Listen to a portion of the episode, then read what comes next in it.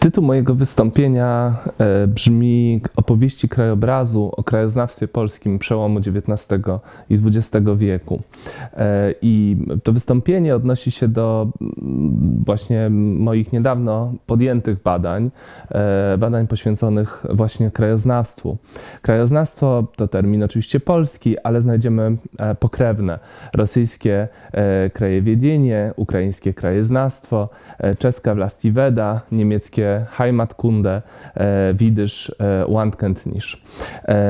Krajoznawstwo było formą wytwarzania wiedzy typową dla Europy Środkowej i Wschodniej. I oczywiście od razu warto z, zaznaczyć, że brak jest oczywistych słownikowych odpowiedników w krajach zachodnich, choć pod pewnymi względami krajoznawstwo przypomina z jednej strony działalność regionalistów, francuską i rosyjską local history czy histoire locale, z drugiej strony praktyki różnych tamtejszych touring klubów, towarzystw podróżniczych. Po pierwsze, krajoznawstwo odróżniało się jednak od tych zjawisk tym, że wychodząc od lokalności obejmowało, dążyło do obejmowania całości narodowego terytorium. Ujawnia się tutaj różnica właśnie już tkwiąca w samej nazwie. Z jednej strony mamy region regionalistów, lokalność, histoire locale, z drugiej strony mamy cały, cały kraj, Heimat. Po drugie, wyróżniało się krajoznawstwo większym stopniem interdyscyplinarności, a może raczej dążnością do większej wszechstronności, i można to zilustrować takim przykładem, odwołując się do samych twórców polskiego ruchu krajoznawczego, a właściwie Polskiego Towarzystwa Krajoznawczego. Aleksandra Janowskiego, który odebrał wykształcenie techniczne, przyrodnika Kazimierza Kulwiecia, Zygmunta Glogera, który był historykiem, etnografem, i Mikołaja Wisznickiego, właśnie autorem takiego programu wizualnego Polskiego Towarzystwa Krajoznawczego, który był malarzem. I najczęściej wymienia się tę czwórkę albo pierwszą trójkę jako twórców samego Towarzystwa Krajoznawczego, Polskiego Towarzystwa Krajoznawczego. Co prawda poświęcono krajoznawcom liczne opracowania historyczne, ale nie znaleziono dotąd dla krajoznawstwa jako dla ruchu turystycznego, samokształceniowego i wydawniczego zarazem jakiejś zwięzłej, spójnej definicji. Krajoznawstwo owszem dążyło do wypracowania swojej metodologii, poszukiwało naukowej genealogii. Zarazem sami krajoznawcy wskazywali, że nie było ono dyscypliną nauki. Według nich działalność obserwacyjna i dokumentacyjna w terenie pełnić miała rolę służebną wobec i służebną i dopełniającą wobec na przykład geografii, przyrodoznawstwa, historii czy etnografii. Właśnie sami krajoznawcy taką działalność prowadzili i również do niej na różne sposoby zachęcali. Krajoznawcy w swoich praktykach, jak podkreślali, praktykach grupowych, korzystali owszem z dokonań nauki i w, również, jak już powiedziałem, te dokonania nauki współtworzyli niejako, lecz za jeszcze ważniejsze uważali projektowanie doświadczenia emocjonalnego obcowania z krajobrazem w trakcie autorefleksyjnych podróży po kraju. Można zadać pytanie, jak uprawiać historię zjawiska tak szerokiego, nieoczywistego, mgławicowego jak krajoznawstwo. Jest oczywiście ta historia historią wypełnioną faktami i datami. Jest historią stowarzyszeń. Od tysiąc osiemset siedemdziesiątego trzeciego Towarzystwa Tatrzańskiego, od tysiąc dziewięćset szóstego Towarzystwa, Polskiego Towarzystwa Krajoznawczego, w międzywojniu także od tysiąc dziewięćset dwudziestego szóstego roku Towarzystwa, Żydowskiego Towarzystwa Krajoznawczego. A do tego wszystkiego jest też historią instytucją, instytucji kulturowych o złożonej strukturze. Instytucji kulturowych, które posiadały liczne oddziały, wydziały, mnożące się w nieskończoność komisje. Instytucji funkcjonujących zgodnie z przyjętymi regulaminami, prawami, ustawami. Pytając o to, jak uprawiać historię ruchu krajoznawczego, jak uprawiać historię krajoznawstwa, można też próbować odpowiadać, wskazując na to, jak krajoznawstwo działało. I wówczas należałoby powiedzieć, że krajoznawstwo to przede wszystkim praktyki cielesne, performans podróży, wyczyny wędrówki, czy wspinaczki. Jest to zmysłowe doświadczanie terytorium, w tym zwłaszcza doświadczanie wzrokowe, doświadczanie widoków, krajobrazów i produkcja ilustrowanych wydawnictw oraz wprowadzanie tych wydawnictw w obiegi recepcji. Co z kolei w zamyśle miało otwierać kolejny taki cykl podróży, doświadczeń cielesnych i wizualnych oraz wytwarzania ich opisów, e, prawda, przez e, odbiorców tych pierwotnych tekstów i obrazów. E, by zrozumieć do tego stopnia zapętlony fenomen, należy więc sięgać do dyscyplin i subdyscyplin takich jak socjologia wiedzy, antropologia praktyk piśmiennych, historia ciała i zmysłów, socjologia podróży, performatyka i kultura wizualna, a w szczególności studia nad krajobrazem, kulturowe wreszcie badania nad emocjami i afektami. Chciałbym w tym wystąpieniu zwrócić uwagę na półwiecze od roku, rozciągające się od roku założenia Towarzystwa Tatrzańskiego, czyli od roku tysiąc osiemset siedemdziesiątego trzeciego do przełomu drugiej i trzeciej dekady dwudziestego wieku. W tym ostatnim okresie, właśnie na przełomie gdzieś drugiej i trzeciej dekady dwudziestego wieku, jak sądzę, ruch krajoznawczy zaczyna działać z mocą silną taką legitymacją państwową, a zarazem w warunkach niepodległości zaczyna mu się przypisywać nowe, inne niż te poprzednie sensy oraz zadania. Ten obejmujący ponad półwiecze czas podzielić można na kilka mniejszych okresów, czy na kilka mniejszych segmentów. Po pierwsze, należałoby wyróżnić czas, ten okres wyłaniania się krajoznawstwa jako dziedziny samowiedzy i jako domeny działalności stowarzyszeń galicyjskich w ostatnich dekadach dziewiętnastego wieku.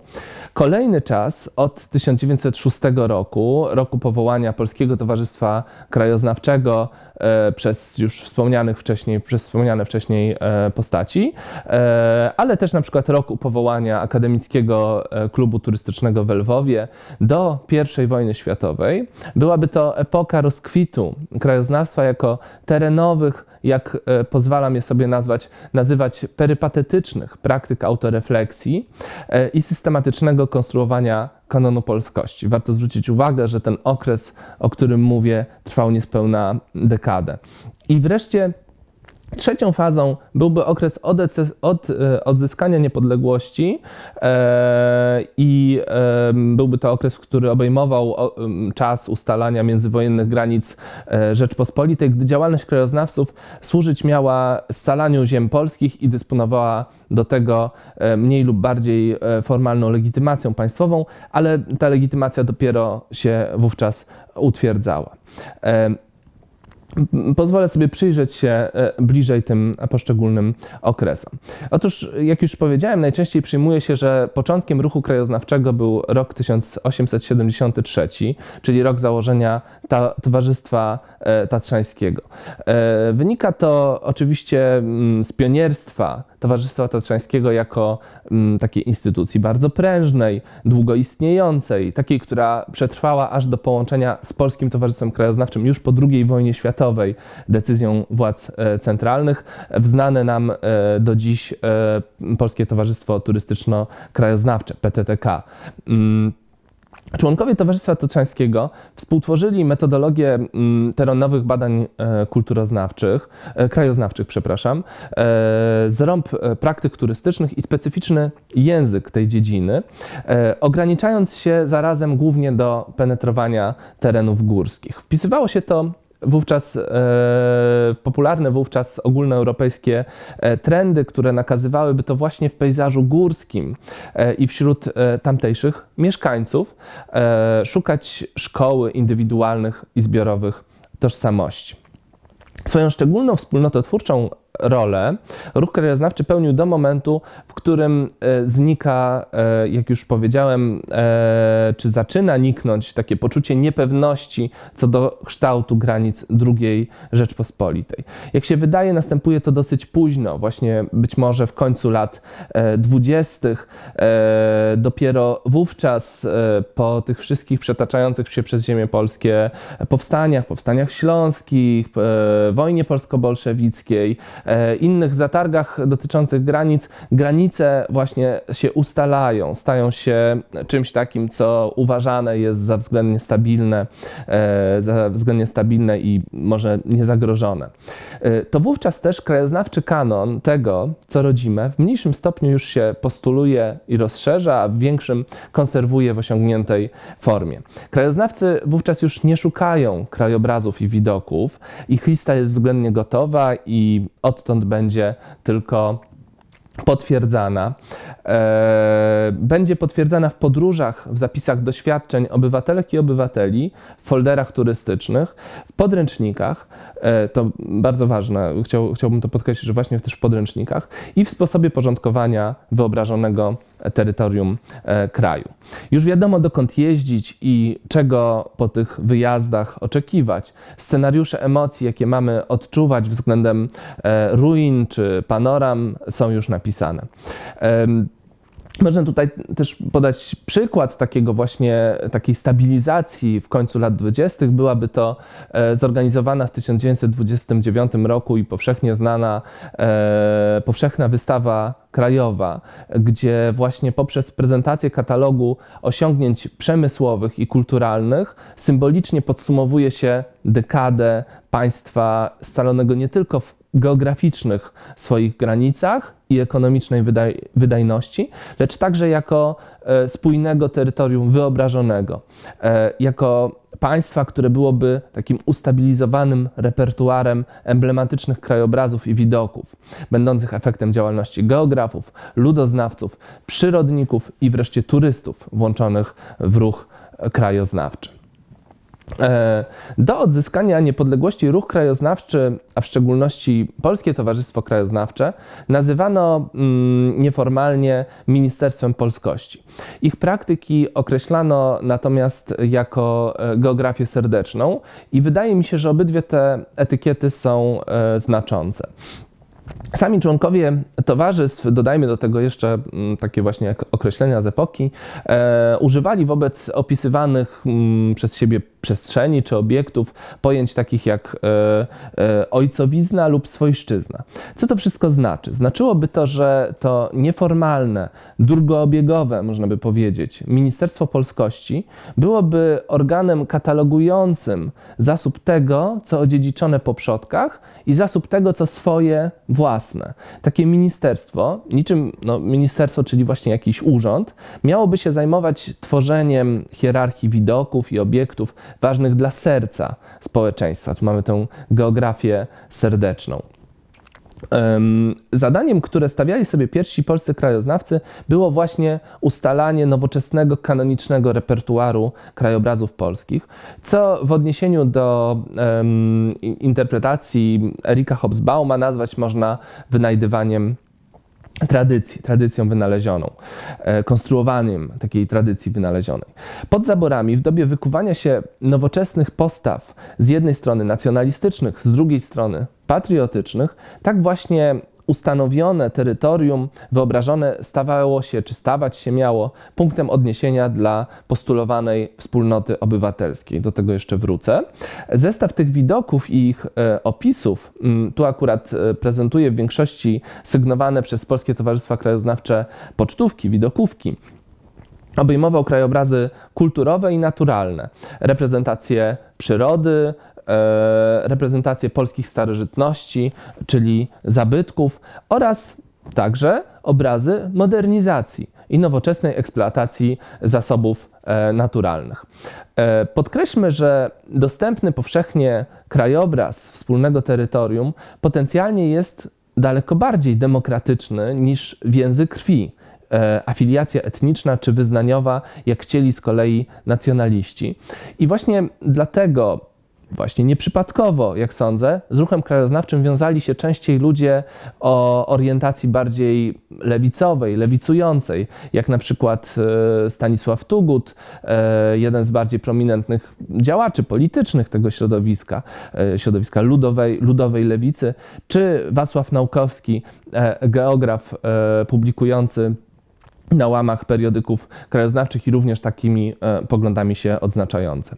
Należy zarazem podkreślić, że opracowywane przez krajoznawców reguły, e, jak na ten krajobraz patrzeć, nie były aż tak bardzo inkluzywne, na przykład klasowo lub etnicznie, e, a określić je można jako formatujące i narzucające interpretacje, e, albo wręcz jako wykluczające dla tych, którzy z powodu różnych deficytów kulturowych, edukacyjnych e, nie mogli w lot zrozumieć narzucanych przez obraz skojarzeń. No ale to może jest już, to może są już jakieś niuanse do innych rozważań. Podsumowując, hipoteza, którą chciałbym zaproponować, postawić tutaj, brzmi następująco. Dominantą działalności krajoznawców w pięćdziesięcioleciu szeroko obejmującym przełom dziewiętnastego i dwudziestego wieku byłoby właśnie ustalanie wizualnych, w tym zwłaszcza krajobrazowych, kanonów polskości na terytoriach niepewnych. Dlaczego niepewnych? No otóż do tysiąc dziewięćset osiemnastego roku sprawa jest dosyć jasna.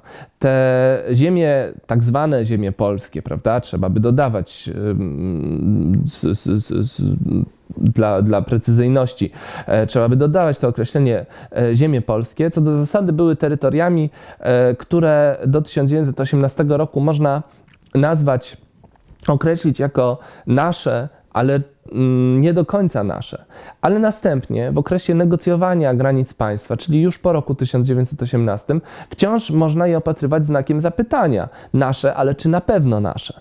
Krajoznawstwo służyłoby w tym właśnie długim okresie, w którym coś jest nasze, ale nie do końca nasze lub nasze, ale czy na pewno nasze ze znakiem zapytania. Krajoznawstwo w tym okresie służyłoby ustalaniu reguł e, przynależności i ich potwierdzaniu. E, służyłoby budowaniu tożsamości narodowej w założeniu demokratycznej e, w odniesieniu do treści, widoków i symboli, z którymi społeczeństwo miałoby się identyfikować. Krajoznawstwo tego okresu nie było, i to jest bardzo ważne, by to podkreślić, nie było zamkniętą w murach akademii dyscypliną nauki, ani też nie było uprawianą zza biurka praktyką literacką, choć oczywiście z jedną i drugą, o pierwszej już mówiłem, e, miało wiele wspólnego.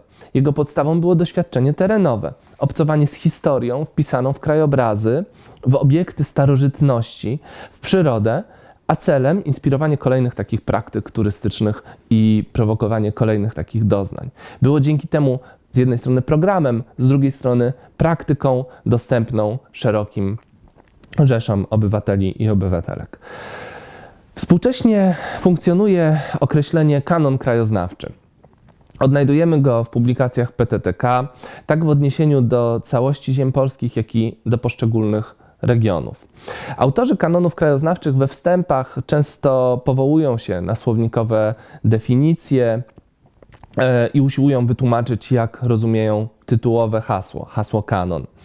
Istnienie e, takich ustalonych właśnie katalogów miejsc i obrazów, i obrazów e, odnotowuje też socjologia i antropologia turystyki, by przywołać chociażby pracę polskiej badaczki Anny Wieczorkiewicz czy zachodnich e, badaczy Dina McCannella czy Johna Rego. Wydaje się jednak, że kanon polskości, który negocjowali i wykuwali pierwsi polscy krajoznawcy, jest czymś innym niż lista zabytków obowiązkowo zwiedzanych w danym kraju czy atrakcji turystycznych regionu. A do tego właśnie sprowadzają się dzisiejsze kanony P T T K, czy też właśnie do tego sprowadzają się też dzisiejsze spisy treści przewodników turystycznych. Badania nad krajobrazami dobieranymi i niejako kadrowanymi przez pierwszych krajoznawców bliskie są raczej, jak sądzę, propozycjom W J T Mitchella, który proponuje, by kategorię landscape, czyli kategorię krajobraz, przemienić, cytuję, z rzeczownika w czasownik. Taki krajobraz nie tylko, jak pisze Mitchell, jest i znaczy, ale uznaje się także jego moc działania. Takie postawienie sprawy wydaje się bliskie koncepcjom krajoznawców, którzy w swoich tekstach wielokrotnie dawali świadectwo wierze, że dobrany przez nich kanon widoków posiada własną moc sprawczą, własną kompetencję formatującą, czy formacyjną, czy wychowawczą. Kategoria kanonu, tak jak proponuję ją rozumieć, czerpie ze z różnych swoich słownikowych znaczeń. Przyjrzyjmy się tym znaczeniom. Kanon krajobrazów można rozumieć jako powszechnie uznaną kolekcję. W tym wypadku nie byłaby to kolekcja tekstów świętych, jak w kanonie biblijnym, lecz raczej widoków, krajobrazów, symboli, które teksty generują, ale wciąż byłyby to te krajobrazy, widoki i symbole, które można dookreślić jako święte, prawda? Jest to też kanon, jest to też zbiór reguł, wedle których tworzy się reprezentacje, niczym w kanonach sztuk pięknych czy architektury. Kanon krajoznawczy przypomina kanon w muzyce lub liturgii chrześcijańskiej. Jest to to, co powtarzalne i powtarzane w praktyce, bo najistotniejsze. Kanon estetyczny przekładać się ma też na kanon etyczny. Wszystkie te przytoczone skojarzenia znaczeniowe, uporządkowany, rozpoznawalny zbiór i reguła porządkująca, dobro i piękno odnajdziemy w działaniach e, i postulatach krajoznawców omawianych dekad. Kanoniczny zbiór krajobrazów oglądanych, reprodukowanych i opracowywanych na przełomie dziewiętnastego i dwudziestego wieku mógł współtworzyć tożsamości i nimi zarządzać, o ile, jak uważali krajoznawcy, obrazy, w tym krajobrazy, rzeczywiście posiadają tę wspomnianą moc sprawczą, o ile czegoś od ludzi wymagają. Oczywiście warto zadać to pytanie, czy wyselekcjonowane krajobrazy znaczą, bo zdenaturalizowano je, wykadrowano i przypisa- przypisano im odgórnie alegoryczne treści, czy też te widoki działają, jak chciałby wspomniany Mitchell, na człowieka na prawie własnej autonomii, autonomii. Innymi słowy, czy działają dlatego, że zostały do tego zaprzęgnięte, czy działają same z siebie. Kanon krajobrazów e, krajoznawczy, kanon krajobrazów powstawał w sekwencji indywidualnych i zbiorowych praktyk eksplorowania, oglądania, poznawania, opisywania i wytwarzania wizualnych reprezentacji oraz popularyzacji wiedzy o własnym kraju. Doskonale ilustruje to mit założycielski Polskiego Towarzystwa Krajoznawczego, czyli tego, które powstało w tysiąc dziewięćset szóstym roku. Jest to opowieść właśnie takiego ducha poruszyciela tego towarzystwa, Aleksandra Janowskiego, o wycieczce, w trakcie której ruiny zamku w Ogrodzieńcu po nocy spędzonej przez Janowskiego u ich stóp nieoczekiwanie objawiły mu się jako symbol zapomnianej, zaniedbanej historii Polski, ale też jako zobowiązanie do jej naocznego poznawania i przypominania współobywatelom i współobywatelkom. Krajoznawcy świadomie odwoływali się do tej sugestywnej przypowieści Aleksandra Janowskiego. W ogóle Aleksander Janowski miał tendencję i umiejętność do tworzenia takich właśnie e, przypowieści, mitów, e, formuł również. W jaki sposób odwoływali się do tej przypowieści? Otóż od razu w tysiąc dziewięćset szóstym roku, gdy zawiązało się P T K, to właśnie widok ruin Ogrodzieńca znalazł się w środku emblematu tegoż towarzystwa. Ten emblemat projektu wspomnianego Mikołaja Wisznickiego, który był autorem też części opraw właśnie do tutaj prezentowanych pocztówek, to odznaka organizacyjna, w którą wpisane były trzy herby miast z trzech zaborów, no a w środku właśnie była ta przypowieść, ta metafora uosobiona przez, przez ruiny Ogrodzieńca. Dziś możemy powiedzieć, że było to metaforyczne i metonimiczne przy, przywołanie całej sekwencji doświadczeń i praktyk krajoznawców. krajoznawców. Od epifanii widoku, od tego jak widok nam się objawia, po nakaz upowszechniania wiedzy, który był działaniem w zasadzie znaczącym politycznie. Obraz ruiny odsyła tam nie tylko do dawnych dziejów kraju, lecz także zamyka w sobie manifest krajoznawca jako dziedziny wiedzy, zaangażowania i współbycia z aktywnie działającym krajobrazem.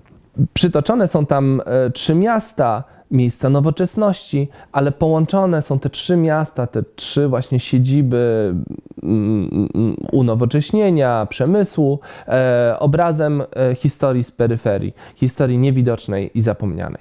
Czy można odpowiedzieć, jaką rolę odegrały krajoznawcze wycieczki, e, wytwarzane teksty i wytwarzane też przez nich treści wizualne dla budowania demokratycznej identyfikacji z ziemiami polskimi w ostatnich dekadach zaborów i w początkach drugiej Rzeczpospolitej? Sugerując odpowiedź, powołam się tutaj oczywiście na masową skalę zjawiska, na aktywność tysięcy członków i członkiń towarzystw krajoznawczych, w tym kilkuset osób realnie zaangażowanych w działalność wydawniczą. Wspomnę ilustrowane periodyki, albumy fotograficzne, pocztówki, mapy, przewodniki itd., ale też działalność popularyzatorską, organizacje bibliotek, zakładane na prowincji muzea krajoznawcze, odczyty organizowane i pokazy przeźroczy. To wszystko w istotny sposób wpłynęło na formowanie się poczucia nowoczesnej tożsamości narodowej najpierw tuż przed, w trakcie i po Wielkiej Wojnie.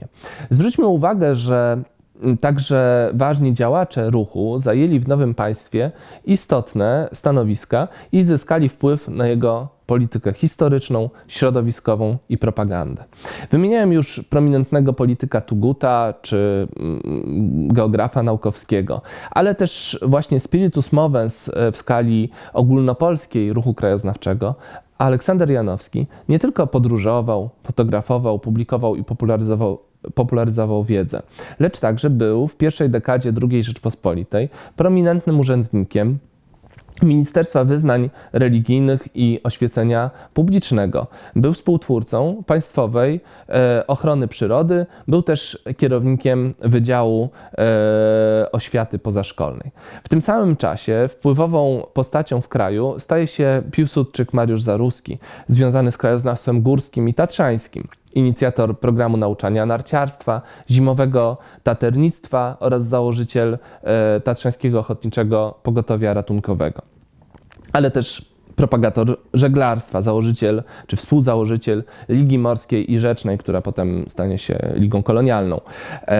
Podobnie wreszcie Bernard Chrzanowski, założyciel Poznańskiego Towarzystwa Krajoznawczego działającego od tysiąc dziewięćset trzynastego roku w zaborze pruskim. W tysiąc dziewięćset dziewiętnastego roku Chrzanowski stanął na czele Departamentu Wyznań Religijnych i Oświaty w Ministerstwie Byłej Dzielnicy Pruskiej. Dalsze przykłady takich krajoznawczych karier można by oczywiście mnożyć, a odnajdziemy je właśnie w dziedzinach edukacji i, jak wówczas mówiono, propagandy państwowej, czyli w takich miejscach, gdzie, by tak rzec, wykuwało się, wykuwała się wrażliwość i wyobraźnia Polaków i Polek, w tym młodych pokoleń Polaków i Polek.